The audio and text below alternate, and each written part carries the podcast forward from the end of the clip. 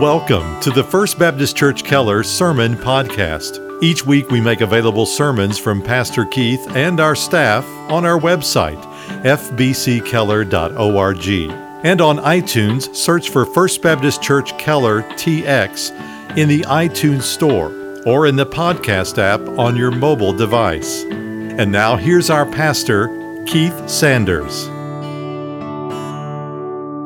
Let's take our Bibles and uh, turn to Luke chapter 17. We are studying verse by verse through this wonderful gospel. We come today to verse 11. The title of the message is The Mark of a True Disciple, Part 2. Last week we looked at several marks of a true disciple, and today I want to uh, finish up that thought on the note of thankfulness. One of the marks of a true disciple of the Lord Jesus is a thankful heart. I hope you had a wonderful Thanksgiving holiday. As God in His sovereignty would have it, our text this morning fits that occasion very well. It's the story of 10 men who were healed of the disease of leprosy, but only one of the 10 returned to give thanks for his healing. Let's read that story now. Verse 11 While he was on his way to Jerusalem, he was passing between Samaria and Galilee. And as he entered a village, 10 leprous men who stood at a distance met him. And they raised their voices, saying, Jesus, Master, have mercy on us. And when he saw them, he said to them, Go and show yourselves to the priest. And as they were going, they were cleansed. Now, one of them, when he saw that he had been healed, turned back, glorifying God with a loud voice. And he fell on his face at his feet, giving thanks to him, and he was a Samaritan. And then Jesus answered and said, Were there not ten cleansed? But the nine, where are they? Was no one found who returned to give glory to God except this foreigner. And he said to him, Stand up and go, your faith has made you well. May the Lord add his blessing to the reading of his word. Well, leprosy, as you likely know, was one of the most feared diseases of the ancient world because there was no medical cure. There really, that really was not unique to leprosy in the ancient world. Most diseases had no medical cure. We are blessed, aren't we, indeed, to live in a time when so many of the most dreaded diseases have been eradicated or, or easily cured. I've often remarked that in the past few years I have had several health situations that were cured with what we call minor surgery that would have been a death sentence in another age. But leprosy was almost in a class by itself when it came to diseases. For one, it was progressive. Once it started, it became worse and worse and more and more obvious. It was contagious, and that caused those who suffered from it to be isolated and quarantined from their families and friends and loved ones. It was repulsive. It led to sights and smells and horrors of all sorts before it ultimately ended in death. To be a leper meant a long, slow, miserable death, physically and emotionally. And because sin shares so many of the same characteristics as leprosy, to be a leper and to be a sinner have become synonyms. We know that, like leprosy, sin is progressive. David in Psalm 1 talks about a sinner starting out by walking among sinners and then standing among them and ultimately sitting where they sit. It defiles us, it separates us from our holy God, Creator. It is repulsive to God, to others. This is what makes the fact that Jesus was willing to leave the perfections of heaven to become one of us so amazing. We call that concept condescension, and that's the first point in your outline the condescension of Christ. It's evident here in verse 11. While he was on his way to Jerusalem, he was passing between Samaria and Galilee, and he entered a village. Ten leprous men who stood at a distance met him, and they raised their voices, saying, Jesus, Master, have mercy on us. They stood at a distance because they were required to by law. If a leprous person saw a healthy person on the street, he had to cross over so as not to contaminate the clean person. But here's Jesus mingling in and among not only humanity, but the most defiled among us. Jesus became a man, didn't he? He left the glories of heaven. We call that theological concept the incarnation. This is what, by the way, we celebrate during Advent season the first coming of Christ to take on human flesh. But Jesus was not born into a time of easy travel. He was traveling this difficult road from Samaria to Galilee by foot, we take it. He was not isolated from the realities of life. He was not cloistered away in some ivory tower or antiseptic hospital. He lived and moved among the common people. You might remember the phrase of the masses, the hoi polloi in the Greek, the common folk who he interacted with every day. And with them he ate, he lived where they lived, he faced the same temptations that we all face. But he was, is, and ever will be sinless and untouched by sin. Yet he interacted with sinners every day. He, he was like the sunbeam that touches the foulest things in the pasture but never is defiled by it. Such is the condescension of Christ. He would live among us. He would be compassionate to us. He would hear our prayers, and their prayers collectively of these 10 lepers was, Have mercy upon us. And he did, and he does. After they said, Have mercy on us, he said, Go and show yourselves to the priest. That is what was required by the Old Testament law. There had to be visual and official confirmation before they could re enter society, certainly before they could worship in the temple. And when we are saved from our sins by God's grace, we also are cleansed, not of leprosy, but of the defilements of sin. Our relationship that was broken by our sin is restored, and we now, once again, can have fellowship with the Creator. All because Jesus was not willing to leave us in our sins. Like the lepers, he heard our cries. He condescended to interact with lowly sinners like all of us. Sometimes when I hear well meaning Christians describe the gospel to a lost person, it, it, sounds sometimes like we sinners were so lovable that God just couldn't help himself but scooped us all up collectively for a big spontaneous hug. No, that the, the story of Jesus interacting with repulsive, stained, sickened, and desperate lepers is really what happens in the gospel. God, who is holy, chooses to love and save the unholy, not the lovable, the unlovely, not because of who we are, but in spite of who we are. In fact, Paul says it's even worse than a contagious disease. He says, In that we were dead in our sins, Christ loved us. We were totally unlovable. But even when the Lord condescends to bless us, as he often does, man is often careless in response, isn't he? That's our second point. We saw the condescension of Christ, but then there's the carelessness of man. Verse 15 says, Now one of them, that is one of the ten lepers, when he saw that he had been healed, turned back, glorifying God with a loud voice. And he fell on his face at his feet, giving thanks to him, and he was a Samaritan. And then Jesus answered and said, Were there not ten cleansed? But the nine, where are they?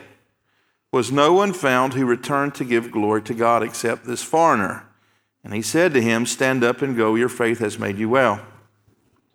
Now, the word we most often use to describe God's undeserved blessings to us is grace. The word grace simply means gift. And what the holiday called Thanksgiving is, whether people understand it or not in this country, is a, is a day designed to thank God for what we call common grace. It's common not because this kind of grace lacks value. Sometimes we say, oh, that's common. It means it's not very valuable. That's not at all what that means.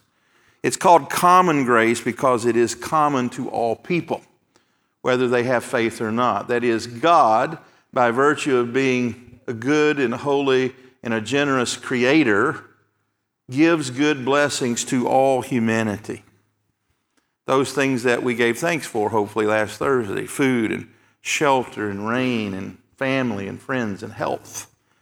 These things are common to all humanity. We set aside, thankfully, one day nationally. One in, one uh, in 365 days seems like a very small thing to do, isn't it? And yet, seemingly, one day out of 365 is, is too much for many people. They're unwilling even to give the Lord thanks one day a year. It reminds us of these lepers. All were healed, all called out to Christ for mercy, but only one in ten gave thanks. That is a nine to one ratio of those who refused to give thanks, even when all were healed. But uh, don't be too harsh upon these lepers because those in our culture aren't much different. I, I said that some won't even give the Lord thanks once a year, but, but even some Christians find coming to church one day a week too much to handle. Even here in the buckle of the Bible Belt, less than 10% of the population, I'm told, is in church on any given Sunday. But I expect that when hard times come, when a child is sick, when money is low, when the rent needs to be paid, much more than 10% of the population cries out to God. But as you likely know, it has always been the case that those who pray in hard times far outnumber those who praise in the good times. Because as humans, we are often careless with the grace of God. It's always been that way. It was in that way in the day of Charles Spurgeon in the 1800s. He famously said, quote, We receive a continent of mercies and return an island of praise, end quote. Thankfully, there is always a remnant of faithful people. It was that way in the Old Testament. It will be that way, the scripture says, when Jesus returns. Always been a remnant of faithful people. And so it was with the lepers. Look at verse 15. Now, one of them, when he saw that he had been healed, turned back, glorifying God with a loud voice, and he fell at his feet, giving thanks to him. Now, this is an interesting verse because surrounding it is a description of this one of ten who came back. Jesus went out of his way to let us know this man was a Samaritan. Luke tells us he was a foreigner. And remember that in, in, the context that Jesus was ministering, first and foremost to his own people, the Jews, he also was merciful to Samaritans. In fact, Samaritans were viewed by Jewish people as total outcasts. They were viewed as traitors to the true God. They worshiped in a temple that was not recognized by those who worshiped in Jerusalem. And yet, on more than one occasion, Jesus makes a Samaritan the hero of his story. You know the story of the Good Samaritan, which was a parable. You remember that uh, the priest and, and the faithful Jewish people went around this man. They were too busy to help him, but the Samaritan stopped to help him. Jesus made the Samaritan the hero of that parable. This is not a parable here. This is an actual historical event in which 10 lepers are healed. Ostensibly, some of them are Jewish, but this man is described as a Samaritan, someone, as far as the Jewish people were concerned, did not know the true God, yet he was the one who was thankful. Now, our third point is this the, the characteristics of thankfulness. We see in this man, this Samaritan, by the way, that's another mark of the condescension of Christ. That he didn't simply come to save the people we would say were worthy of saving. The truth is, none of us are worthy of saving. All of us need the grace of God. But in his actions, we see the characteristics of thankfulness, which I believe are the marks of any true disciple of Christ. About four or five things here I want you to see. The first mark of true thankfulness is that it is not delayed. That is, it is timely. Sometimes when we receive the Lord's blessings and benefits and mercies, we say, I will thank him later. I'm too busy now to thank him. That is, I will go to church and praise him next Sunday or on the Sunday when I'm not so busy as I am now. I will give my offering of thanks to the Lord if there's anything left after I spend all I want to on Christmas. It's not delayed, it, it's immediate. Once the Holy Spirit impresses upon you that you should give thanks, now is the time to do it. Because you know what happens it gets pushed aside and left behind and forgotten altogether ultimately. True thankfulness is not delayed, and it also takes priority over ritual. Jesus told these men to, to go to the priest. That was the ritual. That they had to show that they were cleansed before they could re enter society. And, and all 10 of them went on their way. And in one sense, they were obeying Christ, but along the way, they saw that they had been healed. But rather than proceeding on to the priest, this man turned and came back to Jesus. He had to give thanks before the ritual. And true thankfulness takes priority over ritual. Rituals can come in, in many forms grace before meals, the, the opening of Christmas presents around the fire. And I would encourage all of you, especially those who lead your family well, certainly before you eat a meal. But this year, before you open your presents, why don't you take some time to thank the Lord first? Make sure that the thankfulness comes before the ritual. Because true thankfulness is not delayed, it takes pride over ritual. And thirdly, it's not self conscious in its expression. This man apparently did not care that no one else was praising. He was willing to be the only one who gave thanks to the Lord Jesus. And apparently, he did not care who heard it because the scripture said he thanked the Lord with a loud voice. And sometimes uh, the most sincere expressions of worship are silent. I understand that. They come from the heart, they don't have to be verbalized. But sometimes our hearts are so full of thankfulness and praise, but we have to let it out. Such is the case with this man. It reminds me of Peter and John in the book of Acts, who were brought before the authorities after they had healed a man in the name of the Lord Jesus Christ. And they threatened them with a beating and says, No longer preach in this man's name. And remember what Peter said? He said, We don't have to think about it. You be the judge whether it's right to serve God or man. As for us, we can't help but preach the gospel. I think if this leper were here today, he would say, I couldn't help but thank the Lord for his goodness. It overflowed from his heart. He was not self conscious in its expression. Didn't care that 90% of the people weren't thanking the Lord. He was going to do that anyway. Fourthly, true thankfulness is motivated by humility. You, you note his posture. He fell on his face at Jesus' feet. Total humility, no pride. He was stripped of all pretense. That tells me that he recognized his own unworthiness. When, when he cried out to Jesus, what he cried for was mercy. Mercy and grace are twins, in a sense, two sides of the same coin. Grace is God giving us a good gift that we have not earned, we do not deserve. And mercy is God withholding his wrath that we have earned and we do not deserve. And this man understood that he was the beneficiary of both God's grace and mercy. And spontaneously, he fell at the feet of Jesus and cried out in a loud voice. He recognized it. But I think the most important characteristic about a thankful heart is, is not simply that it's timely or it takes priority, it's not self conscious, it's motivated by humility.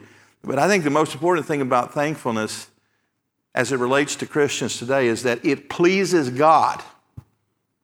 Remember what we said about personal evangelism a few months ago? One of the things that ought to motivate us to evangelize is that it pleases God. It makes heaven happy when we tell a lost soul how to be saved. Well, the thankfulness of God's people also please Him. The scripture says He inhabits the praise of His people. Verse 19, and He said to him, that is Jesus saying to the healed man, Stand up and go, your faith has made you well.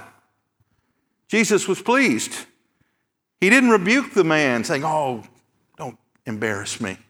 It wasn't that big of a deal. And I, and I said when we were talking about evangelism, pleasing the heart of God, Jesus never says that our sin isn't a big deal. When we come to Him and, and we cry out for forgiveness, He agrees with our assessment because we have agreed with his assessment of our sin. We are unworthy and sinners. And so this man was not rebuked for his humility, he was congratulated for it. In a sense, what Jesus is saying is You, the one thankful leper, are doing what the others should have been doing. But again, this man was a foreigner. And yet, sometimes those that we perceive as not knowing as much as we do about the Lord are more thankful, seemingly, than God's people. I've told this story before, it's, it's worth telling again to my shame. I remember some years ago, I was in a sandwich shop with uh, several of my fellow students. And I was thinking about this story this week. I counted up, there are over a half dozen theological degrees that were sitting around that table that day. And we were, I'm sure, as we often did, solved all the world's problems with our conversation. We crystallized every nuance of theology. We had it all put together. We were ready to take on the world. And just outside the window of this sandwich shop, there was a homeless man, clearly homeless by his appearance. He was shuffling around, asking for change. And finally, got enough change to buy a sandwich, and he came in where we were sitting in the shop, and he was mumbling to himself. Clearly, had some mental problems. And he goes and he orders his sandwich, and he sits down at the table next to us, and he takes off his very soiled and stained hat. And guess what? He prayed. He thanked the Lord for his sandwich. Here's a table of four theological students who thought they knew it all. And do you know not one of us prayed before our meal that day, as I recall? Sometimes the Lord uses those who we perceive to be less spiritual than ourselves to teach us a lesson about thankfulness. I think that's the point of Luke pointing out. This man was a foreigner, this man was a Samaritan. The others should have known better, but apparently they were not as thankful. Well, I, I don't want this season of Thanksgiving to pass without our church recognizing it. And so um, I, I, want you to do something with me, if you will. Let's take our Bibles and turn to Psalm 30. Psalm 30. And I'm reading from the New American Standard, and so we all are saying the same things. If you, if you don't have a New American Standard, let's take one of the Pew Bibles out from uh, the, the pew behind you, the little blue, blue, blue Bibles. Turn to page 404. And on page 404, you will come to the 30th Psalm. And there's a little note just below the word Psalm 30. And if your Bible's like mine, it says, Thanksgiving for deliverance from death. Now, this was a psalm written by David. David was a man who, many times in his life, called out to God and he was delivered from death. Can, can you think of a few of those times? Well, the first time probably was when he was watching over his father Jesse's sheep. Remember, he would later write the 23rd Psalm. Look back over his life, he said, The Lord was my shepherd. He protected me even though I walked through the valley of the shadow of death. We know that uh, apparently some predatory animals came to steal Jesse's sheep, and David had to fight them with his rod and his staff. We know that because another time David's life was endangered is when he was a young lad and he took on the Philistine giant Goliath. And the way he earned the right to fight Goliath is he told Saul, when I was watching the sheep, God delivered me from the lion and the bear. And then he took on a giant and won. And then many other times through his life, he was a warrior. He faced near death. In fact, more than once, King Saul, in a fit of jealousy, tried to run David through with a spear. And we don't know exactly which one of these occasions that David took pen in hand to thank the Lord for preserving his life, but it was one of those occasions. Maybe it was just a collective of all those times that God had saved his life. But I want to read this because Remember what we said about leprosy when we started? It was 100% fatal. There was no cure for it. This man that thanked the Lord and all of the others who Jesus healed would have surely died a long and painful death. And remember, we said also that our sin is synonymous with that leprosy. Because, friends, it is 100% spiritually fatal. Even one sin is enough to separate us eternally from our Creator God. And so maybe you have not in the last year or so been rescued from physical death. Maybe you have and didn't know it. How many times the Lord has saved us and we didn't even know it? But maybe you were saved from a hospital bed this year. Certainly, if you are a Christian here today, your soul has been saved from certain death. And so, can, can we read this little psalm together? Just join in as, as I read Psalm 30, verse 1.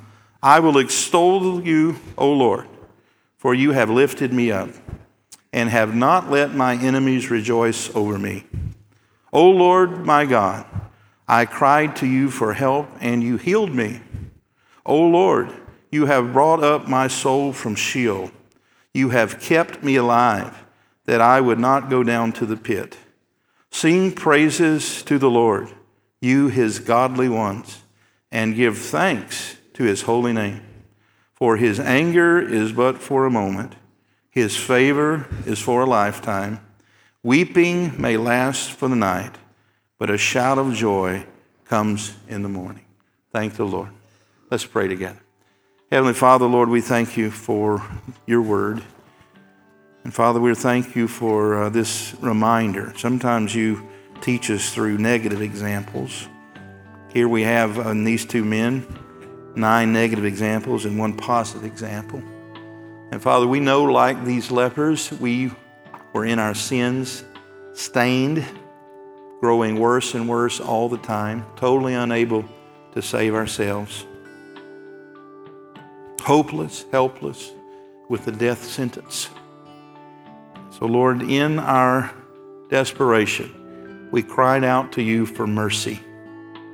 And you heard us just as Jesus heard these men. You didn't stand aloof and far off from us, but you called us close and near. And you forgave our sins. You filled us with your spirit. You cleansed us from every stain and evidence of sin. And now you call us children, sons of the Most High. And Father, we see in these nine who did not thank the Lord ourselves at times, Lord.